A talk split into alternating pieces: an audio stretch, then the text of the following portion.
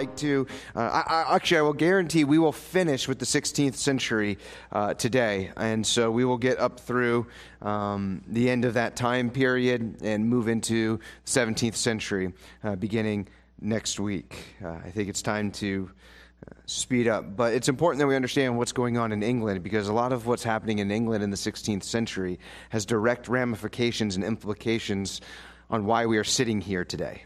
And we can trace our uh, denominational tree, if you will, back to uh, Reformation in England. With that being said, let us, let us pray now. Father, we give you thanks this morning as we get to come together, as we get to be the church, to worship you, to fellowship with one another, to be edified, and to see Christ exalted. Lord, we thank you uh, for the time that we get to spend even this morning as we consider your providence and your sovereignty, as you have promised to build your church and that the gates of hell will not prevail against it, Lord. We thank you that we get to look back and see your mighty hand at work through the centuries.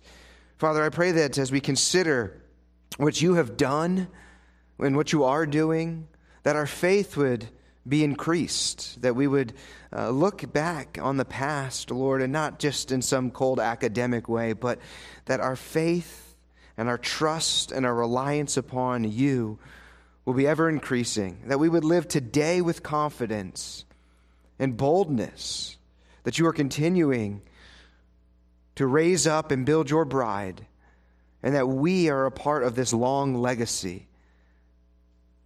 So we thank you that you've called us and that you've drawn us into your church for your glory. We pray in Jesus' name. Amen. If you have your Bibles, open to Acts chapter 1. Acts chapter 1, verse 8. I don't have a favorite biblical author. Sometimes people ask, What's your favorite book of the Bible? And usually, just the answer is the one that I'm reading right now. But Luke has a very fond, I have a very fond spot for Luke. Uh, Luke is a researcher, he's the author of the book of Acts. Luke is a historian, and Luke does his homework and he is a Gentile. He is the only Gentile author of in the New Testament. And so there are many reasons to like and love Luke. Um, little trivia question, which you know the answer now that I've already done this, but if we were to ask who wrote the majority of the New Testament, most people would say, well, Paul, because he has all the letters. Actually, you count the words, it's Luke. Acts, and Luke, which really in the beginning, when, when he wrote, Luke Acts was one volume that was in circulation. And then, as John later writes his gospel, and as the church in the first few centuries start to accept and, and, and use the circulation of the gospels, they, they, they break Luke Acts. They put John there because they see it as a, as, understand it to be the fourth gospel. And so the, there is this break between Luke and Acts, but it is just volume two of the, of the gospel of Luke. And so in the book of Acts, chapter 1, verse 8. This is the thesis statement of the entire book. Jesus is commissioning his apostles, and he says, But you will receive power when the Holy Spirit has come upon you, and you will be my witnesses, keyword witnesses, in Jerusalem, in all Judea and Samaria, and to the ends of the earth. And so, what Luke will do through the rest of his book is he's very concerned, and I would encourage you as you read it in your own personal studies or when, however you do, that you, that you trace the locations. Because the, the premise of the book, he continues to build upon location. What's the old saying in real estate? Location, location, location. Well, that's, that's one of the re, uh, themes of, of the book of Acts. And so what Luke is seeking to do with Theophilus is to show him the spread of the Christian message, of, of the, the apostolic witness. And, and I'm not here to give a whole breakdown and, uh, and structure and outline of the book of Acts, but I want you to understand that the beginning portions of the book of Acts deal with Jerusalem. Pentecost comes in chapter 2. Where? Jerusalem.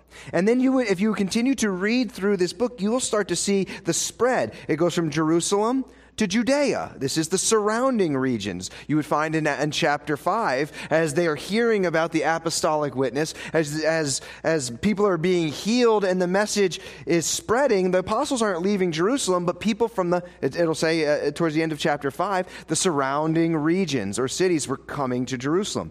This is Judea. In chapter 8, it's the Samaritan Pentecost that occurs. You have Simon the magician, uh, as well as, as, uh, as what happens in Samaria, the, the outer regions, the outer regions.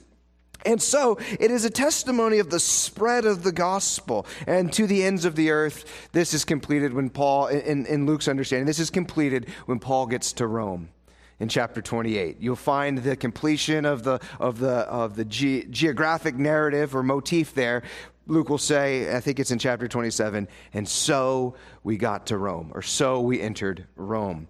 And so the, the idea was now that the gospel had made it to the capital of the entire world, it was going to reach the entire world. And so I want you to think about that uh, by way of the spread of the gospel. And as we would look in Acts, and it's not just in the book of Acts, it's in the history of the Christian church, what are some of the ways in which the gospel was spread?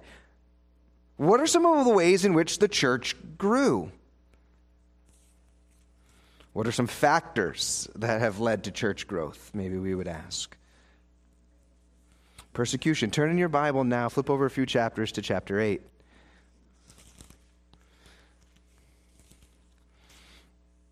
At the beginning of chapter 8, we are coming, uh, uh of Acts, we are coming off this great sermon, this great testimony by Stephen. Stephen, full of the Holy Spirit,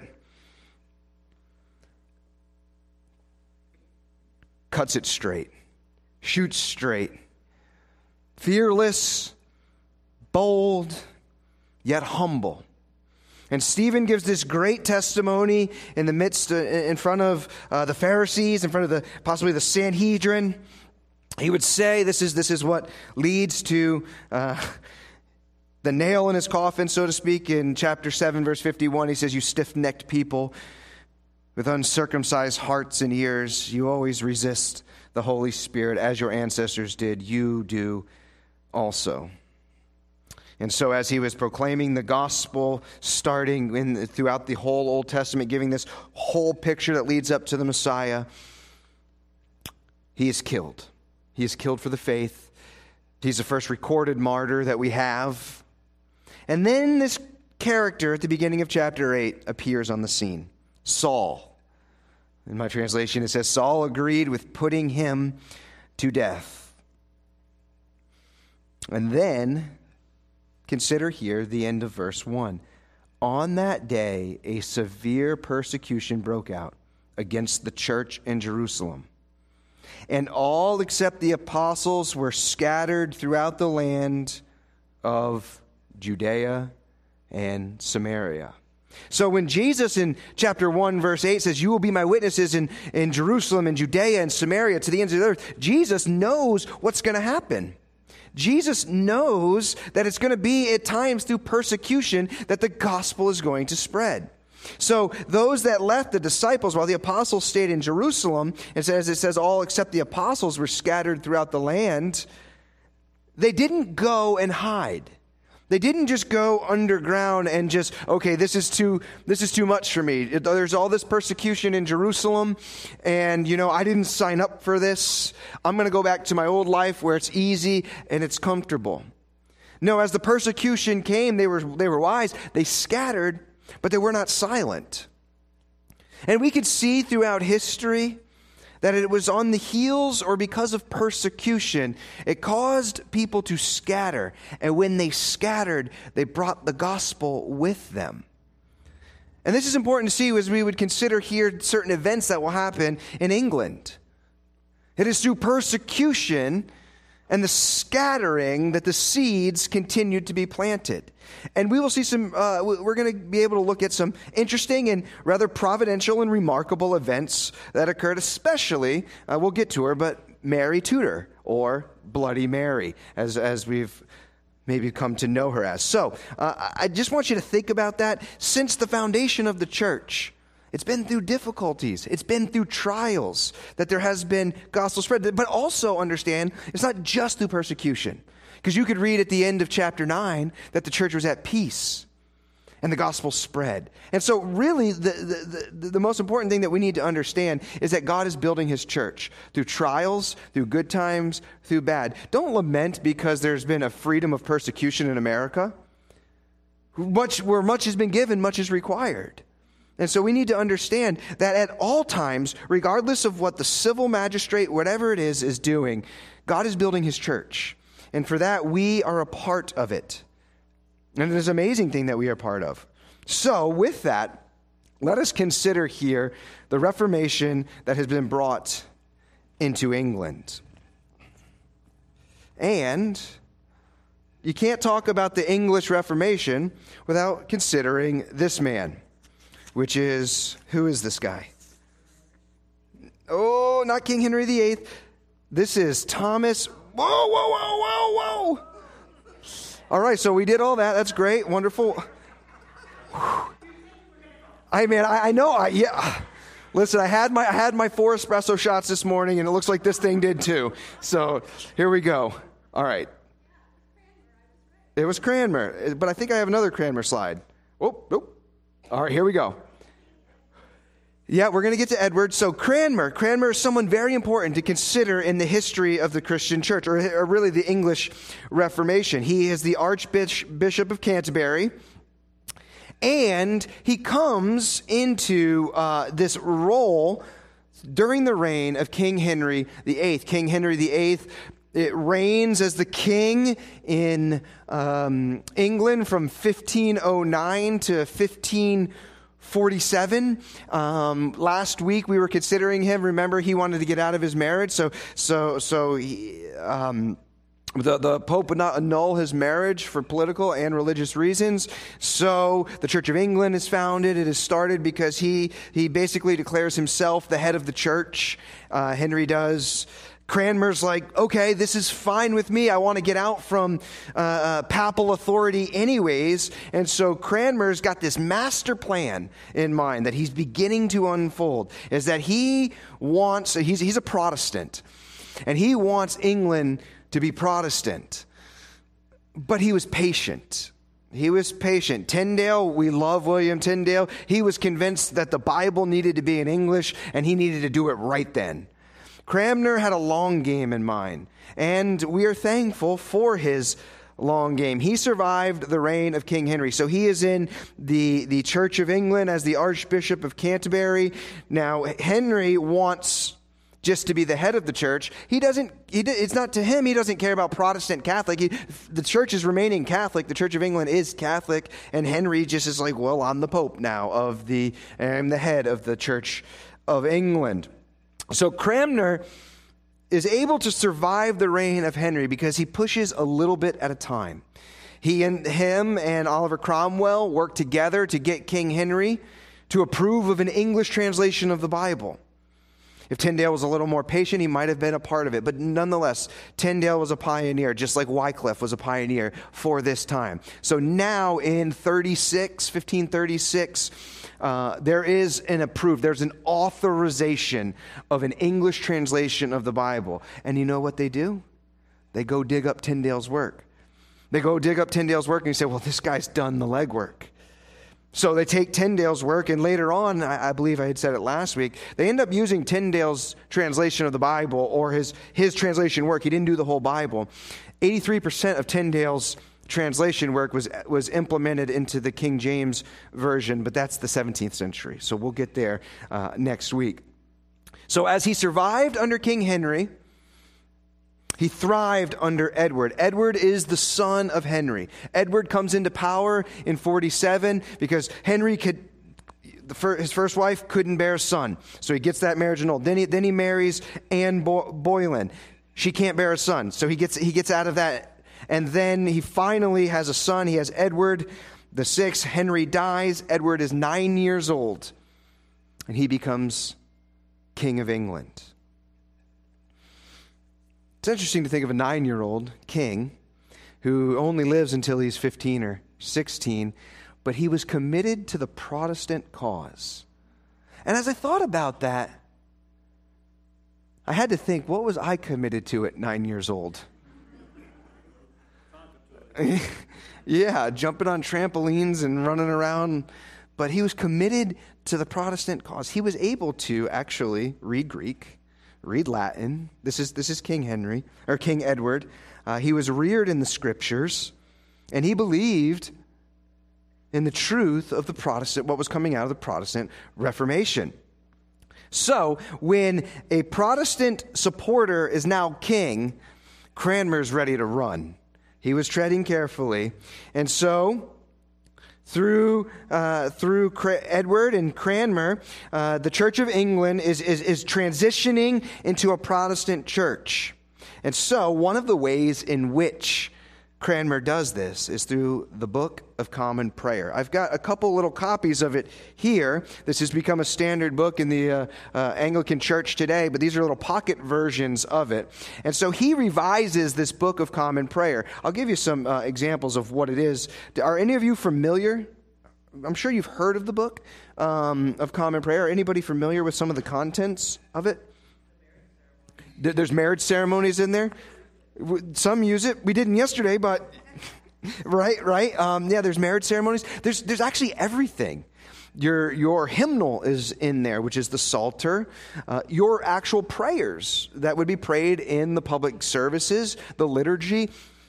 Everything. What are you're supposed to do at Easter services, how you're supposed to appoint deacons and bishops. It's, it's basically the manual for church. Uh, so let's, let's talk a little bit about this because this is one of Cranmer's means for Reformation in England and is the Book of Common Prayer. It is a field guide, as, I, as we'd say, for prayer, church liturgy, the order of services, how you are to conduct your service. It's not made up on the fly, and everywhere, whoever adheres to the book, you flip to the day, and that's what you do. It has the Psalter, it has your hymnal, it has every thing. It is the worship guide for the church we're a little disconnected from this because we're independent. We're an independent Baptist church. We don't have a book of church order. We don't adhere to a book of common prayer. We don't think it's a bad thing at all. It's just not in our tradition, which is fine. And so in 1549, this was phase one of Cranmer's um, Reformation. He removes he removed the centrality of the sacrifice of the Mass and the bodily presence of Christ. So the first effort that he wants to do is, is, is get away from the language of, remember the word we've talked about a lot of times here? transubstantiation, the, the, the idea of the literal body and blood of Christ. So he's, he's removing that from the Book of Common Prayer.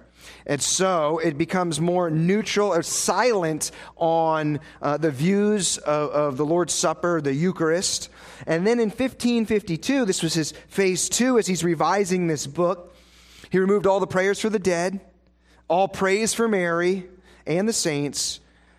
And he now went from being silent to embracing the reformed view on the Lord's Supper he is a mastermind in what he's doing right here as he's working through this. Because now that he's made these revisions to the Book of Common Prayer, every priest, every bishop, and every per- per- parishioner now mouth the words of the Protestant faith in all of England in a language that they understood.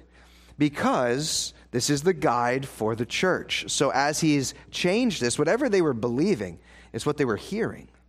We know from even Romans chapter 10, faith comes by hearing. And so Cranmer says, well, I might not be able to convert them all immediately, but I can constantly be having them hear these truths. The Reformed understanding of the Lord's Supper, to remove the questionable and outright wrong doctrines and dogma that had been seeping in for the centuries. And so, through the revision of the Book of Common Prayer, Cranmer is building a Protestant church in England. Furthermore, so the first area that he does is the Book of Common Prayer. Second, And he's doing this without resistance at the time. It's wise to see, and I think there's a principle there. Sometimes change needs to happen incrementally. You try to do too much too fast, and it might not turn out so good. But Cranmer did this well. So he drafts what is called the 42 Articles. This is, the, this is the beliefs and practices of the Church of England. It's been revised now to 39. Um, I think that was under King James. They brought it down to 39. But this is everything from basically a statement of what we believe. And it touches on a variety, 42 different subjects. What we believe concerning the Lord's Supper, what we believe concerning salvation, what we believe concerning authority, what we believe concerning justification. And so, of these 42 articles, it is clearly a Protestant church at this time. So, this common prayer, the what we believe statement. And then there's one other area. If you want to help and, and contribute to Reformation, you must, I would say you must, we'd see through history, influence the universities, influence the schools. We kind of see that in our world today, do we not? What's coming out of the schools and universities? A lot of garbage. There's a lot of garbage. That didn't happen yesterday. That happened with the people you appointed 20 years ago. What are we teaching now? So, he appoints two Reformed theologians. He doesn't totally agree with everything, but he understands in order to get England to where he, need, he wants to go. And he's not doing this alone. He's got support. He's got the support of the king. He's just the kind of the, the front runner of this. He, he appoints two guys. He appoints Peter Martyr, uh, as a professor of divinity at Oxford during the entire reign of Edward, 47 to 53. And then Martin Bucer, uh, professor of divinity at Cambridge. These are the two big schools in England. Oxford and Cambridge. I'm sure you've heard of them. They are not at all what they once were today. So, what they are today is not what they were then. You understand that through the history of universities, schools, they've always been founded as biblical theological schools. I mean, th- the big ones Harvard, Harvard, Princeton, Yale. Yale. Now, Princeton was uh, the Presbyterian school, right? And Princeton goes goes goes liberal in the in the in the in the 19th century. So Machen leaves there and starts Westminster. But um, yeah, Princeton, Yale, Here's a trivia one. What's the first Baptist university in the history of the United States? Duke is, Duke is Methodist, I believe. The first Baptist university, school for training Baptist ministers, was called Brown University. And at the time of it, it was actually called, it was originally Providence College and that was changed. But Brown is a bat, was a founded as a Baptist school, not Baylor. You got it. You got it.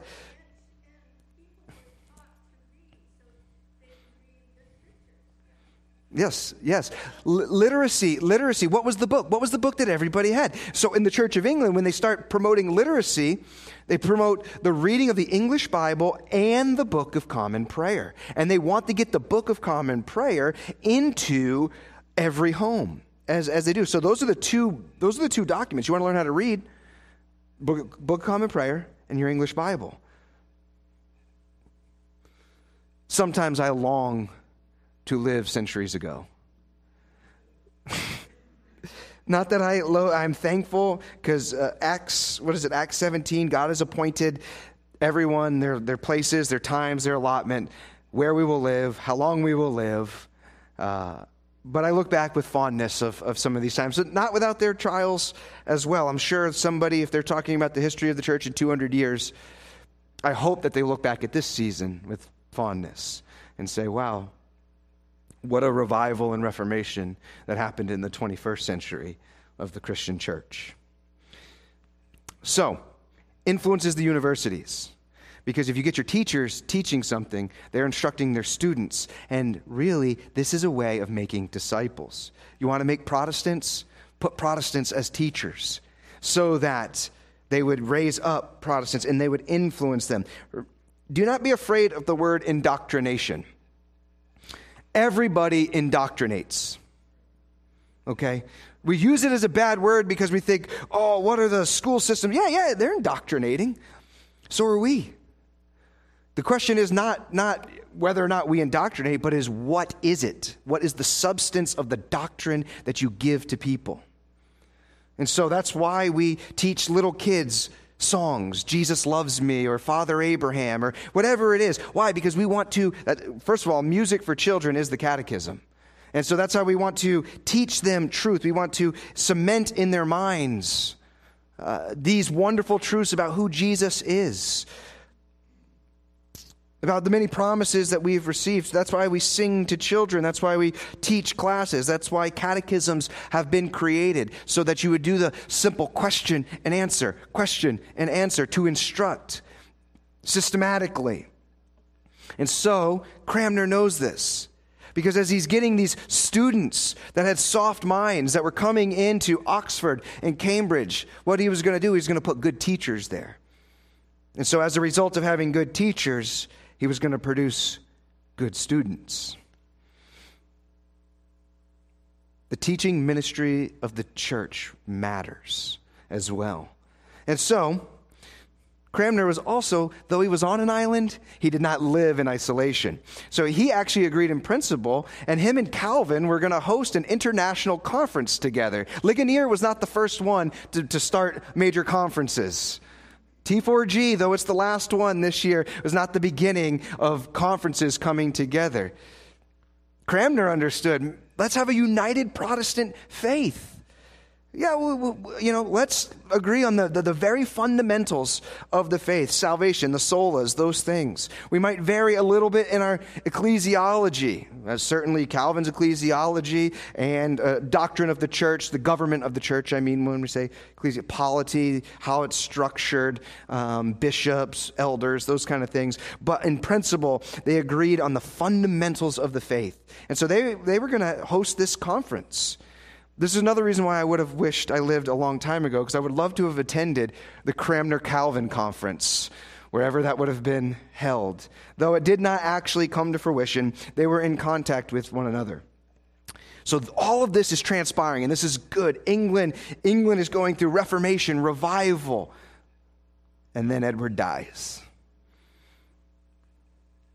We understand at this time there is no separation of church and state. And so, as your monarch goes, so goes the church, or the time of peace, or a time of persecution. I read that in Acts to you because the beginning and the, the thrust of Cranmer's Reformation came at a time of peace. But then comes a time of persecution. And that's what happens next. Henry dies at 16 years old and he has no heir. So, all those girls that Henry had, by way of the, uh, I think it was the, called the Edict of Succession, or it, it, it was a part of the English law. The rightful heir to the throne was Edward's first daughter that had made it to adulthood. Now, they try to do this kind of underhanded thing. Cranmer sees what's going to happen. And Henry's first daughter, her name is Mary, and she is Catholic. And so Cranmer's thinking, oh no, if a Catholic takes the throne, we're going to be in trouble. And so he tries to get he tries to get Edward to do this kind of underhanded, change the rules. And so they actually appoint Lady Jane Grey to be the Queen of England. And she's the Queen of England for a total of like 19 days. Because the, the, the, the governing body, the parliament, the, the, the, the, the, the higher ups there recognize the law is the law. And just because you want to try to advance the Protestant cause, the law says that the rightful heir to the throne is Mary Tudor. And so, Mary Tudor here, who lived from 1516 to 1558, takes the throne. She's the half sister of King Edward, the daughter of Henry VIII. She took the throne in 53 when Edward dies. And like I said, she is a devout Roman Catholic. And so she had seen what had been going on in England and she was ready to reverse it all. Because remember, Cranmer is also the one who, who annulled Henry's first marriage. So, in Cranmer annulling Henry's first marriage, he basically tells Mary, You're illegitimate. How do you think Mary felt about Cranmer? She'd been pushed to the side. She'd been treated uh, by way of, you know, with Cran- Cranmer as the illegitimate child of a marriage that should never have happened, according to uh, Cranmer and the annulment of the marriage. She's got a bone to pick with this guy. And she just took supreme power in England. Another name for her that we have come to know her as is Bloody Mary. This is the first Bloody Mary. It's not a drink. It, a drink became called a Bloody Mary, but the name is coined here. And why was she called Bloody Mary? Off with your heads. She was just, I don't, she was just downright mean and rotten. She was just a rotten person very, very, yeah, vengeance, scornful, held grudges. Oh, yes. Mm hmm. Eliminate them completely. She sentenced 283 Protestants to be burned. And she took pleasure in the death of these Protestants. She was also, in my reading and study of her, um, she was a very uh, emotion driven person at a time where emotions didn't tend to rule. Um, she wanted to marry, and she ended up marrying the, um, the king of Spain and she wanted to marry him and marries him because she loves him. I forget his name. He doesn't want really anything to do with her. So she's infatuated with the king of Spain. He thinks this is a good alliance. Now, if Spain, and which was an enemy of England for a long time, now if Spain and England are aligned through this political marriage, she she wanted to love him, and he just wanted the alliance. And so that drove her nuts. It drove her mad because she would not get the attention from her husband that she wanted. And so, in this marriage, which the other English, a lot of the English at the time said, What are you doing? They're our enemy. It forced them into a war with France that they weren't ready for, but they thought maybe together it could strengthen the alliance. Mary made some poor decisions. So, as a result of Mary taking the throne, persecution arises, and English Protestants fled the continent. And so, as they leave the continent, where do they go? A lot of them, Holland. Yes, Holland. Yeah, actually, they do go over to Holland, and then you start seeing the Dutch, uh, which uh, big time in the in the next century. But they go over to Holland. But many landed in Geneva good things are happening in Geneva, right? Remember the, the missionary enterprise of Calvin, sending them out to France. Geneva is a safe place. So, under Calvin, who, who ends up dying, and then Beza, Theodore Beza, who comes after him, they produced a great work. They produced the Geneva Bible. The Geneva Bible is an English Bible, if, we're not, if you're not familiar with it. So, in the midst of persecution, something great happens. They don't run away and hide and go under the hills, but they work and they continue to do a work that is advancing the kingdom of God. And this is in the production of the Geneva Bible. And we'll talk a little bit about that on the next slide here. But let's go, continue with Mary. She executes Thomas Cranmer. Cranmer refuses to leave the continent not necessarily sure he was he was there he was an englishman to the end and so he was going to stand it out try to i guess maybe make it but to no avail and so really, John Foxe does a great job. And here's my first book plug Fox's Book of Martyrs. Read it. If you haven't read it, you're doing yourself a disadvantage. If this is the first time that you've heard about that, buy a copy and read it. There's just short stories but you want to be challenged, you want to be convicted, you want to read of courage. I mean, you can read, you could read uh, one account of a martyr's story in really like four minutes. And so this book is filled with this, the, those that have died for the faith throughout the centuries. I, I, this is one of my many copies, but the first time I, I, got a copy of Fox's Book of Martyrs and I started reading through it, there were many pages that just had tear stains on them. As I, as I read of the courageous men and women who died for the faith. Um, and so you will find, even in Fox's Book of Martyrs, he has the story of Thomas Cranmer and his martyrdom. Let me read it for you briefly, and not the whole story, but let me read to you concerning the execution of Thomas Cranmer. In November of 1553, Cranmer was charged with treason and imprisoned. He stood a mock trial with reformers Nicholas Ridley and Hugh Latimer, whom he was forced to watch burn. Mary's agents wore him down, shaved his head, and scraped the tops of his fingers of his right hand, those that had been anointed in his ordination years earlier. Then in jail on the night of March 20, 1556, Cranmer succumbed to his ultimate humiliation.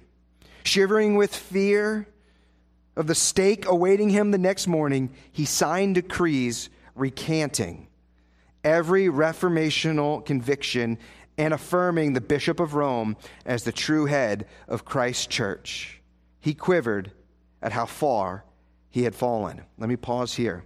At the point of Cranmer's recanting, it was the duty and obligation of Mary to stay his execution because he has now recanted, and that's what the law had said. He was not to be executed because he had, he had taken back everything that he had done. But remember, Mary wasn't after him because she deemed him a heretic. Mary was after him because of the annulment of Henry's wedding. So, no matter what Cranmer was to do, he could have recanted the whole thing. He was going to die. And so, Mary had sought her revenge upon him regardless. And so, he recants under the fear, under the great pressure, all the good work that he had set out to do. He quivers and he breaks.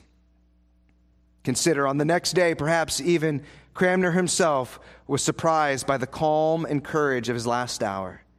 Asked to make public his true convictions, Cranmer clearly recanted his midnight recantations boldly declared his faith by the Nicene Creed, clearly separated himself from Rome, and declared he would thrust his right hand first into the flames to purge the cowardice of last night, last evening's signatures. And that is what he did do. At nine o'clock in the morning, he was bound by a steel band at the stake. He says, This hand hath offended, lowering it into the flames. And he said, Lord Jesus, receive my spirit. He moaned and then collapsed into the fire.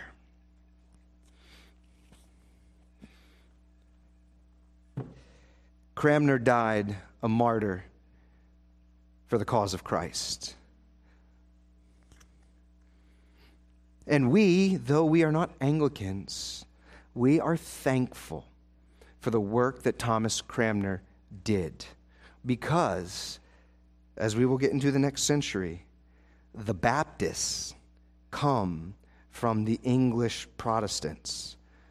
You're in a Baptist church because of the reformational Protestant work that was done in England in the 16th century. And so we will consider that again next week. But Mary is remembered as a failure by her people. She dies in 1558 with no heir to the throne and her legacy is not a good one. Doesn't this isn't this isn't a, a, Catholic Protestant thing. Just in general, she was she entered them politically into a war that they could not get into. She she she ruled by emotion, and she is looked at as a dark stain on English history. And Mary Tudor is not. She was not a good queen for England. But the blessing that came during her reign was this the Geneva Bible. The Geneva Bible is one of the most historically significant translations of the Bible into English.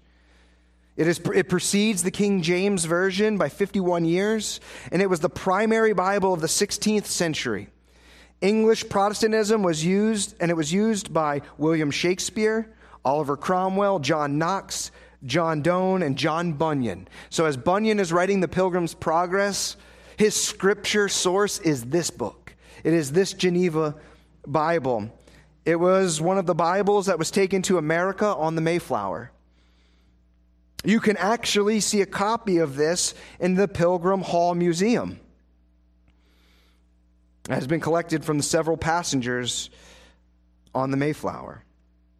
The, Eng- the Geneva Bible was used by many English dissenters, and it, was, and it was still respected by Oliver Cromwell's soldiers at the time of the English Civil War. It was made into a little booklet, and it became the soldier's pocket Bible. This was the most widespread Bible before the King James. And many were blessed because of it.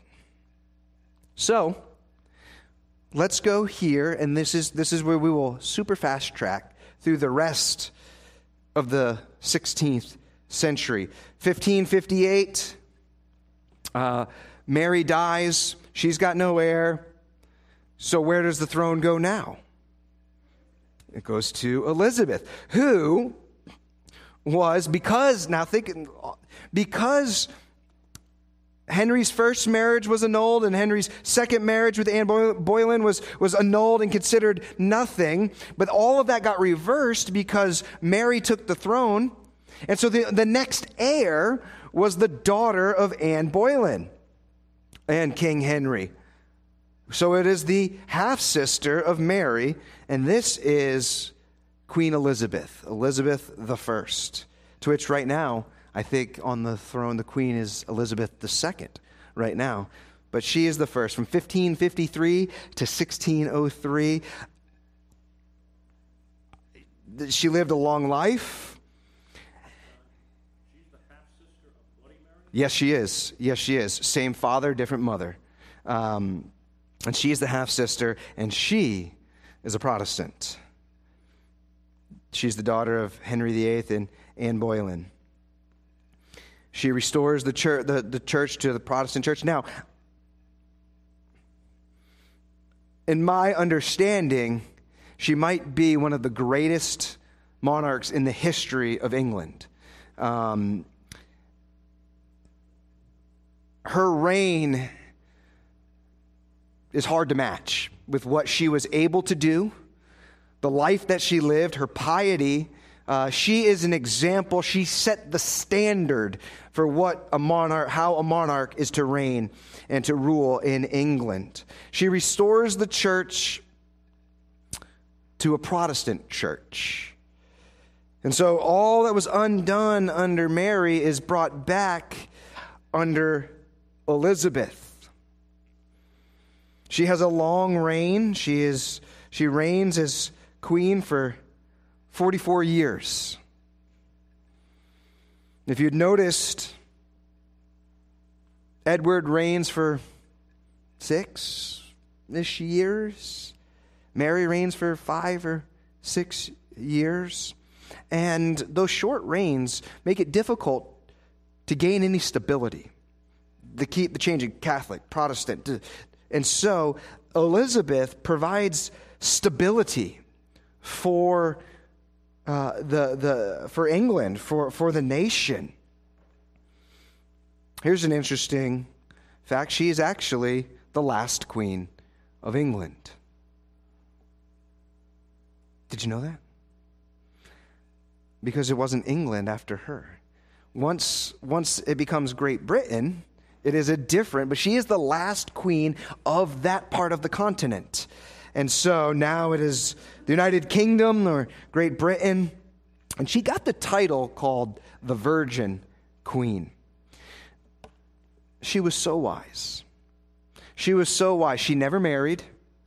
She remained a virgin all the days of her life, but she used her virginity and the fact that she was not married to her political advantage. And so, by remaining unmarried, she courted kings of France, she courted those from Spain, but she would never actually marry. And she used it as a political maneuver because she kept England from getting into many wars.